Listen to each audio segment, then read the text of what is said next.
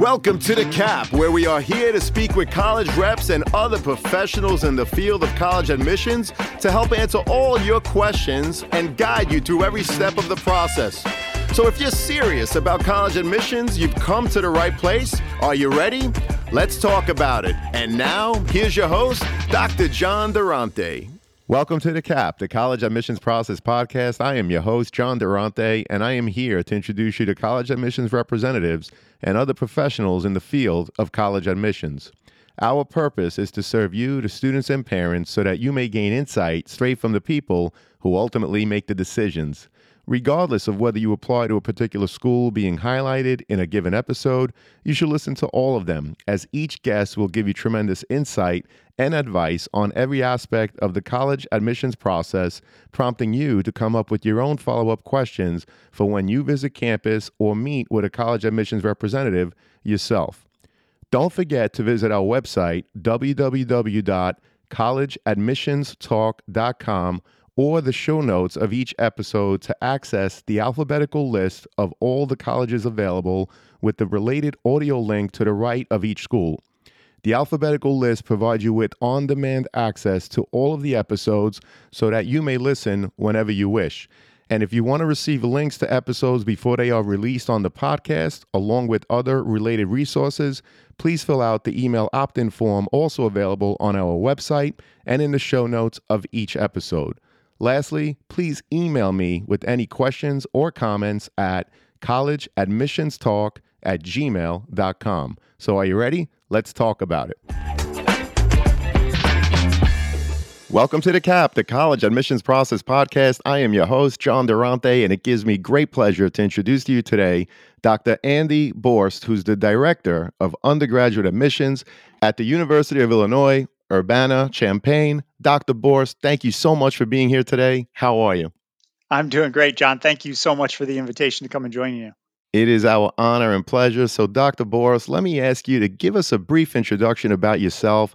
How long have you been in admissions, and how did you end up in such a position? Sure. So I have been at the University of Illinois for the last 7 years. I have spent more time in the director's chair than I have really truly in admissions. So I came from the student affairs world. I've never been the admissions counselor road warrior. Prior to Illinois, I was at one of the regional institutions within the state of Illinois. So I've gotten to know the state very well and still learning the admissions field. Well, terrific. Thank you so much for being here. We really appreciate it. So what is it about the University of Illinois that makes it so appealing for so many students to want to apply and ultimately attend? We have a lot of applications each year. I think most of the students that are considering Illinois are also considering other large competitive flagship institutions. We are oftentimes called the Silicon Prairie. Many of our students are on the cutting edge of innovation. So YouTube, LED lights, PayPal were all created at the University of Illinois. Wow, that's interesting to know. And I was wondering, you mentioned applications. Dr. Borst, how many applications do you review a year? And how do you determine how many students to accept, waitlist, and even deny when there are more deserving applicants than seats available? One of the things that's unique about how admissions works at the University of Illinois is that we admit by major rather than just generally to the university. And so we have not just one admission standard, but 138 different admission standards. Some of our programs are highly competitive with admit rates that are about on average with many of the Ivy institutions or other highly rejective institutions, whereas other programs are more in the range of any student that would be on the cusp of college ready. And so there's the full gamut of what is the typical student applying to the university. So the programs that tend to be more competitive are usually our engineering and business programs, especially computer science being our most selective program. But it's not just those programs. We have a full slate of academic majors that draw lots of interest. More recently, we get about 70,000 applications each year. Wow. We're looking to admit roughly around just under half of those applications. So while computer science has an admit rate close to 5 to 7% on average, campus is roughly about 45% admit rate. Well, thank you so much for sharing that insight and that data. We really appreciate it. Another statistic that I read is that you have a retention rate of 93%, which is astonishing, as it's a testament to the great work that you do in admissions in terms of accepting the right students, but also the great work that the university does to keep students happy and on campus. And I also mention this because as students and their parents are preparing for the college admissions process, I think looking at retention rates is definitely something that could help you in the process. So thank you again for that information, Dr. Borst. And if possible, visiting campus is important for the students to get a feeling of the school and, of course, the surrounding area. So if a student is able to come to campus, what are the areas that they should visit, and what are some of the questions they should be asking to help them determine whether the University of Illinois is the right fit for them or not? We've changed up our visit structure quite a bit to put students in front. So you would never be in front of an admissions staff member who's going through all of the reasons of why you should come to the University of Illinois. You're hearing directly from students. It's our student staff that are doing the presentation. It's our student staff that are doing the Q&A panels. It's our student staff that are walking students and families around campus to see the different areas. Most students in feedback that we get tend to mention the quad as the main point to know if this is going to be a fit for them. We're a large institution, so roughly about 50,000 total, 35,000 undergraduate students. And so when a student or prospective student sees our quad, they tend to get an idea of if this place is going to be too big for them, when in reality, there's lots of pockets that students can find a smaller community. So living learning communities, different campuses by college. And so we're 11 different schools and colleges that represent the whole university. So there are ways to make a large campus feel small. But for most of the feedback that we get from students, it's going to be just walking around that quad to get a sense for if this can be a good fit or not. Well, thank you so much for that overview. 11 schools. You mentioned the quad, which I have seen, and it is absolutely outstanding. But I also like how you mentioned that, yes, you are a large school, but there are a lot of small pockets that students can find once they're on your campus. So again, we appreciate that. And Dr. Borst, I was curious, what is the average profile of the current freshman class? And if a student falls a little lower, what are some of the things that they can do to enhance their overall application? I know we're going to talk about test optional later, but I have been surprised with how easy it has been for us to implement a test optional process. And so rather than giving statistics of a middle 50th percentile, what we're looking for is primarily in the academic record. We're looking at English, we're looking at math, science, social science, foreign languages, the five core academic areas. And we're wanting to see students take, I would say, a rigorous course sequence, maybe not the most rigorous course sequence, because that tends to be overemphasized. We're not necessarily needing to see the absolute as many APs as possible, but at least some college preparation coursework. And we're wanting to see A's and B's. What I see students that are on the margins tend to leave out of their application. If there are lower grades, if there's any C's or D's on the transcript, you need to give me an explanation for what happened in that semester. Oftentimes students, especially in light of the global pandemic, we see differences in grades in the semesters that were spent maybe in remote learning or just different class structure, and then a rebound in grades when classes kind of return back to more of in-person. But I need to understand what happened in those lower performing semesters so that I can understand the context. So grades would be the biggest thing that we lean on. But then second, the essay is huge for us. We asked 2 essay questions in addition to the Common App question. And it's kind of like, why this major? And what do you intend to do with this major? And those 150-word essays are really just short answer. But we put a lot of emphasis into what is going to go into who are going to admit and who are not going to admit. I would say that's doubly so for our most competitive programs in engineering and business, computer science, is that well, I had a perfect test score and I had perfect grades and I took all the APs. For those programs, that's not enough. Like you need to give us something in your essay that's going to show us that you want something that is unique and that you're able to identify how coming to our campus is what's going to set you apart. Now, that's not a why us major. That's why you and why this program is going to be a good fit. Well, thank you so much for that overview. And I really appreciate how you talked about the essay, but specifically the 2 supplemental questions that you ask. And it's really so that the students demonstrate their understanding, as you said, as to why their major, why your school. So I think it's very important to just remind students that the supplemental essays, they're equally as important, perhaps even more important than the general essay. So don't take it for granted, students. Always put your best foot forward on every part of the application. I also appreciate that you talk about the review looks at the 5 core academic areas. You're looking at rigor, but not necessarily all APs. You are looking at A's and B's. And I appreciate the insight in terms of if you did get a C or a D, really, students, you have to explain that. Very important as part of this process. And also the fact that you didn't give me the mid 50% range when it comes to testing. As we all know, with tests being optional at most institutions, that mid 50% range is actually skewed. So I know a lot of times when students see that mid range in terms of testing, they get scared, but it's important to remember that only students that are scoring the highest are submitting. So great insight. We really appreciate it. I was also curious, what percentage of your students are from out of state? And does the application process differ for in-state or out-of-state students in terms of your overall review? So being the state flagship for the state of Illinois, our mission is to serve the state of Illinois. So about 70 to 75% of our students are Illinois residents. The other 25 to 30% are coming from outside of the state, but it's split pretty evenly between international students and domestic non-residents. So our international students, we are the largest or second largest. We go back and forth with Arizona State of the largest feeder for international students to public institutions in the country. Many of our students are coming from China, India, Korea, but then we've seen an increase in the number of countries.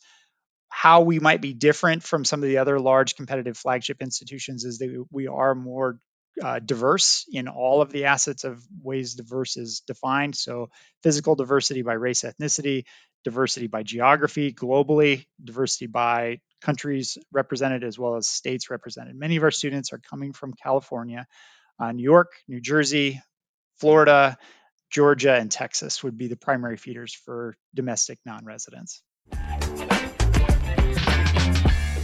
Hey, podcast friends, are you or someone you know in need of some custom college gear? Prep Sportswear carries a wide variety of college fan gear and apparel, including t-shirts, sweatshirts, hoodies, hats, and so much more. So whether you're getting ready to go to the game, hanging out on campus, organizing a college bed decorating party, or you're simply looking to build upon your college gear, Prep Sportswear has you covered. Check out our Prep Sportswear affiliate partnership link in the show notes for all the details.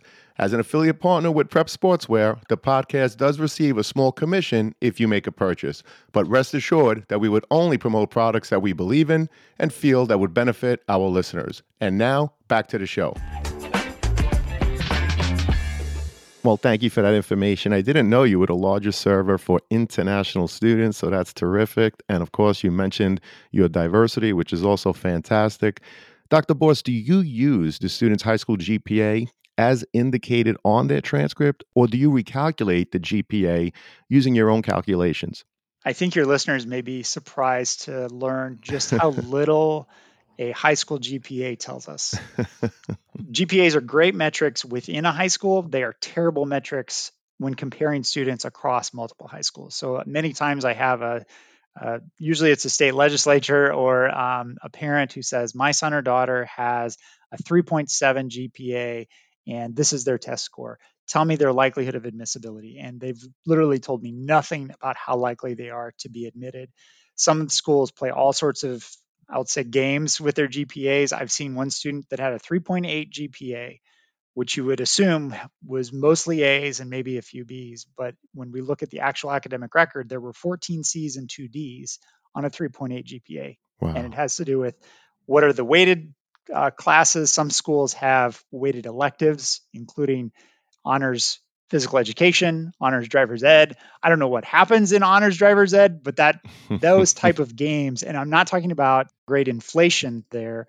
I'm talking about systems of scales that play into what goes into a GPA. So we do recalculate a GPA along those 5 core academic areas, English, math, science, social science, and foreign language. And that gives us a better indication of how students do on our campus. We also do not include the first year of grades, so the freshman year in that grade calculation, or the senior year. So students are typically applying when those grades are in progress in the senior year. But we've also seen students that have terrible transitions into high school that maybe have D's and F's in their freshman year. lots of reasons for those lower grades, but it's really the sophomore and junior year that are more predictive in how a student is going to perform once on our campus. And I appreciate how you gave that insight in terms of how difficult it is to just look at a GPA. As you mentioned, there are systems of grading scales related to what courses high schools weight or don't weight. And of course, there are tens of thousands of high schools throughout the country. I appreciate you giving us that insight to share just how difficult it becomes, particularly if schools are weighting things like honors phys ed or honors driver's ed, and other schools are not, right? Not to minimize what students do in phys ed or what they do in driver's ed, but if one school is weighting those classes and other schools are not, then there's an inequity in the process. So again, I really appreciate the insight, Dr. Borst. Thank you so much. A little bit more on that topic that I want to emphasize is that an actual GPA calculation tells us very little about a student, whether it, even though it's our recalculated or it's coming from the high school. So when you say, what is the GPA that I need, even with the recalculated GPA, tell me the recalculated GPA. That also doesn't give you an indication of how likely a student is to be admitted, because we are looking at, I'm not necessarily concerned about what is your grade average. I'm concerned about your grade performance in specific classes that you're taking that are unique to your high school. So whether a high school changes their curriculum one year to the next, or a school changes from algebra, geometry, algebra 2 to integrated math 1, 2, and 3. Like, we can account for those differences because there is that variation in curriculum and in grading scales across schools. Well, we appreciate that. Again, thank you so much. And what are the different ways a student may apply to the University of Illinois? And is there a benefit to applying one way over the other? So we have an early action period. So our first deadline is November 1st, and then our regular decision application deadline is usually January 5th. And we have gone back and forth. It's taken us more time because we do a thorough holistic review to be able to get decisions out. When we had about half our application volume, we were able to get decisions out before kind of the winter holidays, mid-December timeline. We've actually increased our seasonal staff. So we have about 70 full-time staff and 85 seasonal readers that help us to get through the volume. And even with the increase in staff, it takes us roughly about till the end of January, and then it's getting later and later, the more applications that we get, to be able to get decisions back to students in a timely manner so that they can make their decisions before May 1. We do have a priority for students that are applying within the early action. It's not an exclusive priority, but the students that apply early action have a higher admit rate by roughly 10 to 20%. Now, that's also skewed in that the better students also tend to apply earlier. So it's not that we are putting that much emphasis on the early action students. It's just who applies when is different. Our international students tend to apply later. Our students that are coming from historically underrepresented backgrounds tend to apply in the regular profile or the regular decision timeline. But I wanted to make your listeners aware is that there is a difference in admit rate from the early action to the regular decision group. Well, thank you for sharing that insight. Again, early action, November 1 is the date in terms of the deadline.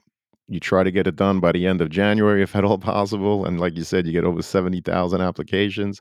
But more importantly, it's interesting that you mentioned that 10 to 20% in early action applications, there's a higher admit rate by 10 to 20%. I know that the University of Illinois, like you mentioned earlier, is in fact test optional. Can you share the percentage of students that apply and that are ultimately admitted that did not submit their test scores? So it is remarkably similar. About 40 to 45% of our students apply without tests. About 40 to 45% of our students who are admitted apply without tests. And then about 40 to 45% of our students who enroll apply without test scores. And what is remarkable to me is the difference in students who have higher test scores tend to submit scores. Students who tend to have lower test scores tend to not submit scores. And what's been surprising to me is that if I were to able to see a student apply from a school that we know pretty well, we know their curriculum pretty well, if I'm able to see their grades and I'm able to see their courses, I was pretty close to predicting how they would have done on the test, whether they submitted test scores or not. Test scores have been helpful for us when a student is applying from a school that we're not familiar with, but it has been easier than I would have anticipated earlier on for us to be able to evaluate without a test score. Well, we appreciate that. And where do you think the test optional trend will be, let's say, 4 years from now? In other words, will schools continue to offer it? This is another question that has come up, and I figured I'd ask you, Dr. Borst. So let me start with the University of Illinois, Urbana-Champaign will be test optional indefinitely. So for residents, non-resident, and international students, we anticipate that we will be test optional indefinitely until our board tells us otherwise. So rather than a year-to-year extension. I do anticipate that many institutions will continue to be test optional. The exceptions to that may be institutions that have a heavy emphasis on STEM that may be more dependent on either needing to see differences in test scores or who may need to see greater emphasis on calculus and physics. But I do think the test optional wave that happened in the pandemic is here to stay. But I think that there needs to be greater emphasis on what does test optional mean? Is it the school that decides if they're going to consider the scores? Is it the student that considers if the score is going to be considered or not? There just needs to be greater clarity on the higher ed side about when we say test optional, what do we mean? So that students are able to know and hopefully ease the anxiety of, do I send my score or not? One more thing about test scores that I wanted to mention, we talked about the middle 50th percent before, is with about half, 40% to half of our students not sending scores, that has really skewed our middle 50th percent. Our middle 50th percent has, the bottom number has gone up by about 100 points. And so if you were to look at our middle 50th percentile 5 years ago compared to now, you might think, wow, you've gotten more competitive. You're admitting at a much higher rate, when really about half of those students just aren't represented in the data anymore. The academic profile of the students is pretty similar to where we were at 5 years ago. So there are some nuance when parents and students might be looking at that middle 50th percentile number. Absolutely, and we appreciate you sharing that. And let's dig deeper in the application process. Of course, we did mention essays a little earlier, but Dr. Borst, what are some examples of college essays that left an impression on you? And what advice would you share with prospective students in terms of what to think about when preparing to write their essays? I have had a lot of fun playing with ChatGPT and seeing what responses it's been able to give back to the prompts that we have. And I think that it's a good starting point. It helps students get an idea of the type of information that might go into it. The problem that I currently see with what's available in ChatGPT or just essays in general is that it doesn't tell me much about the student. It's still pretty general. What the essays that really stand out to me are the students that are succinct, that are able to use simple phrasing to get to the point. Clarity is much better than complexity so that I can hear the student's voice coming through in that essay.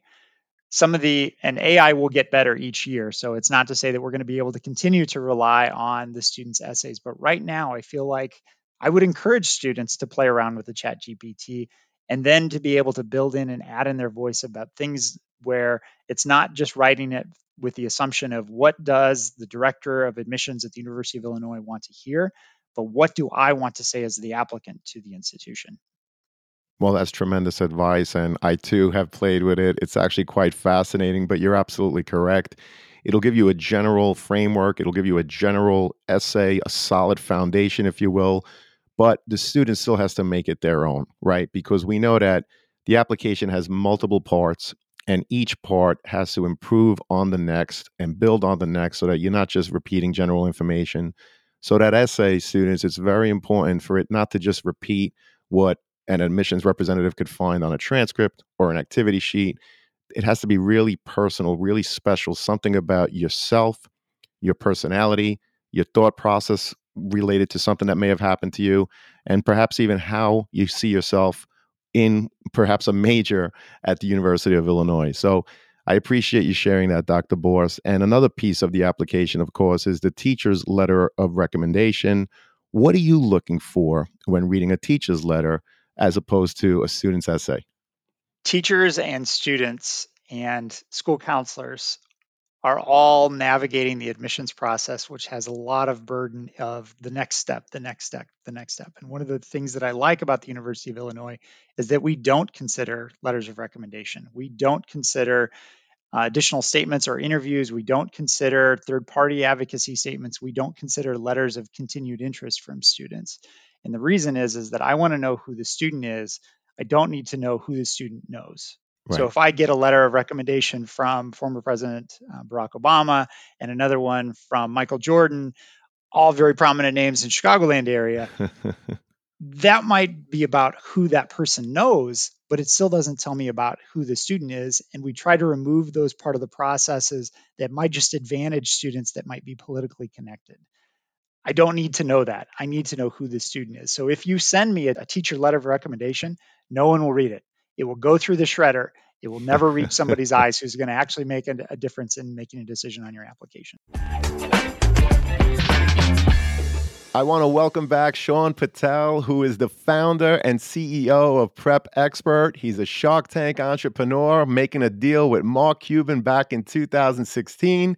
And he's also a board-certified dermatologist who received a perfect score on his SAT. Sean, welcome back. How you doing today? I'm doing great. Thanks for having me back, John. So I just wanted to share with all your listeners real quick that we have an amazing partnership with the College Admissions Process Podcast, and we have a really special offer for all of your listeners. So for any listener who wants to enroll their student into one of our Prep Expert SAT courses, ACT courses, or one-on-one tutoring programs, you can get 30% off just for being a listener of the College Admissions Process Podcast. All you need to do is put in the promo code COLLEGETALK, one word, just COLLEGETALK, and that'll give you 30% off all Prep Expert SAT courses, ACT courses, or one-on-one tutoring packages. Make sure you use the link in the show notes of the College Admissions Process Podcast. Thank you, Sean. We really appreciate it. To our listeners, as an affiliate partner with Prep Expert, I want to be transparent with you that for every purchase made using our coupon code, which is College Talk, the College Admissions Process Podcast will receive a small commission from Prep Expert. But rest assured that we only promote programs that we believe in and feel would benefit our listeners. So whether you're preparing for the SAT, ACT, or need a one-on-one tutor, Prep Expert has the tools and expertise to help you. For more information, please see the Prep Expert affiliate partnership link in the show notes. And now let's get back to the show.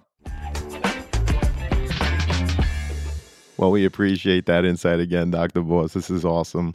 So let me ask you, once a student commits to a college, how important is it for them to withdraw from other colleges where they may have been accepted? And can you give us some insight into how difficult the process becomes for you in terms of determining how many students to accept or not from your own wait list when you don't have a final number on how many accepted students are actually attending?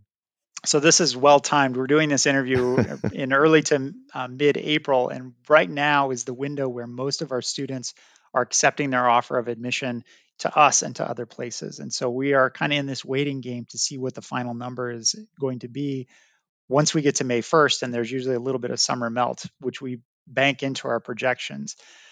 We're trying to predict the life choices of 17 and 18-year-olds, which you can imagine is an imperfect science and a terrible art form, but we get better at it each year. When students make their decision and decide where they want to go, it is very helpful to an admissions office to know that you're no longer interested, because then that gives us just a better idea if we're going to come up short of our goals and if we need to look at the wait list, or if there's still the potential that we're going to be heavy. Now, all of that is from the admissions perspective, which is my bias, I'll admit that. But I will also encourage listeners to Google Rick Clark, burn the ships. This has been the best article that I've seen about students, once they've made the decision of where they want to go, commit to that decision and find a way to be happy with that decision. I don't want to see students second guessing to say, well, I'm going here, but I really, my dream school, if that was everything, was really this other place. Make the decision right about now, whatever is the best fit, whatever's going to be the best financial fit, and to be able to attend that institution without second guessing yourself into the fall semester. So burn the ships and commit to going to that institution.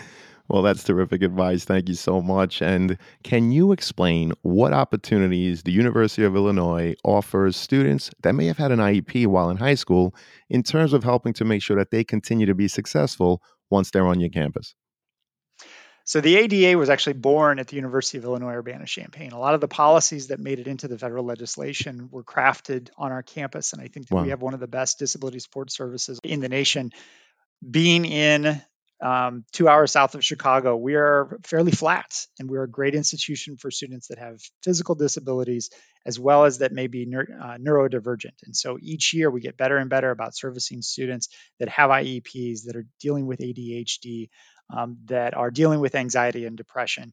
And so as a large resource institution, we're getting better and better. We are really good at helping those students, but we're getting better and better about helping those students in ways that other institutions can't.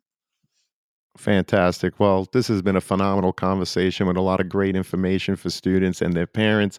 Unfortunately, it leads us to the last question, which is, what are your top 3 pieces of advice that you would provide students and their parents getting ready for the college admissions process? Oh, I think this is a great question.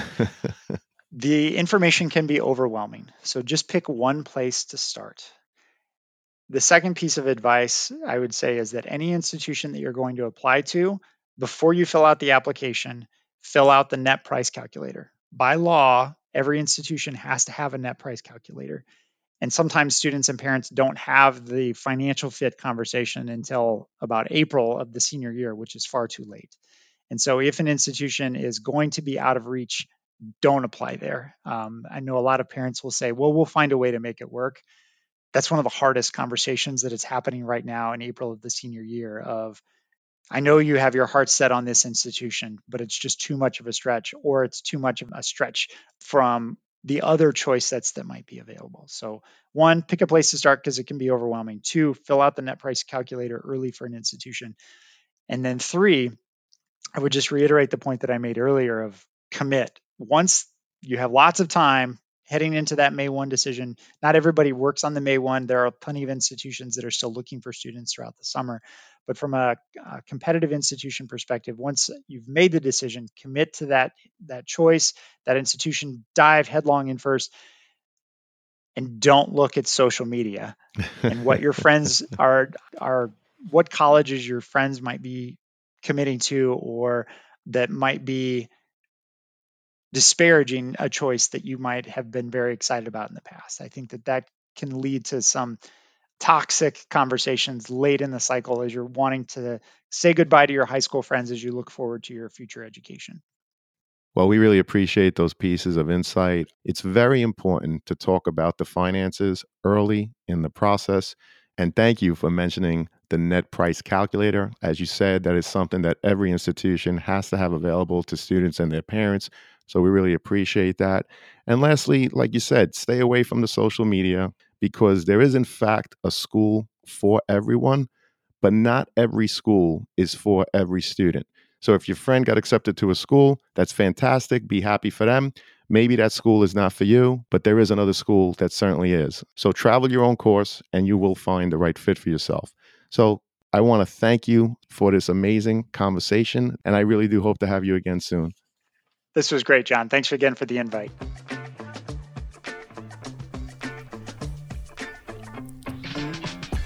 Thank you for joining us on this episode of the CAP, the College Admissions Process Podcast. We hope you enjoyed the show. If you did, please don't forget to tell a friend and follow us on Facebook, Instagram, Twitter, and wherever you listen to your podcasts. I am your host, John Durante, and I look forward to seeing you on the next episode of the CAP.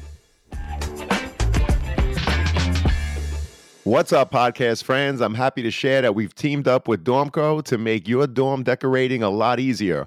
Why DormCo? They offer quality and durability, affordability, and a wide selection for bedding to storage solutions and everything in between for your dorm room.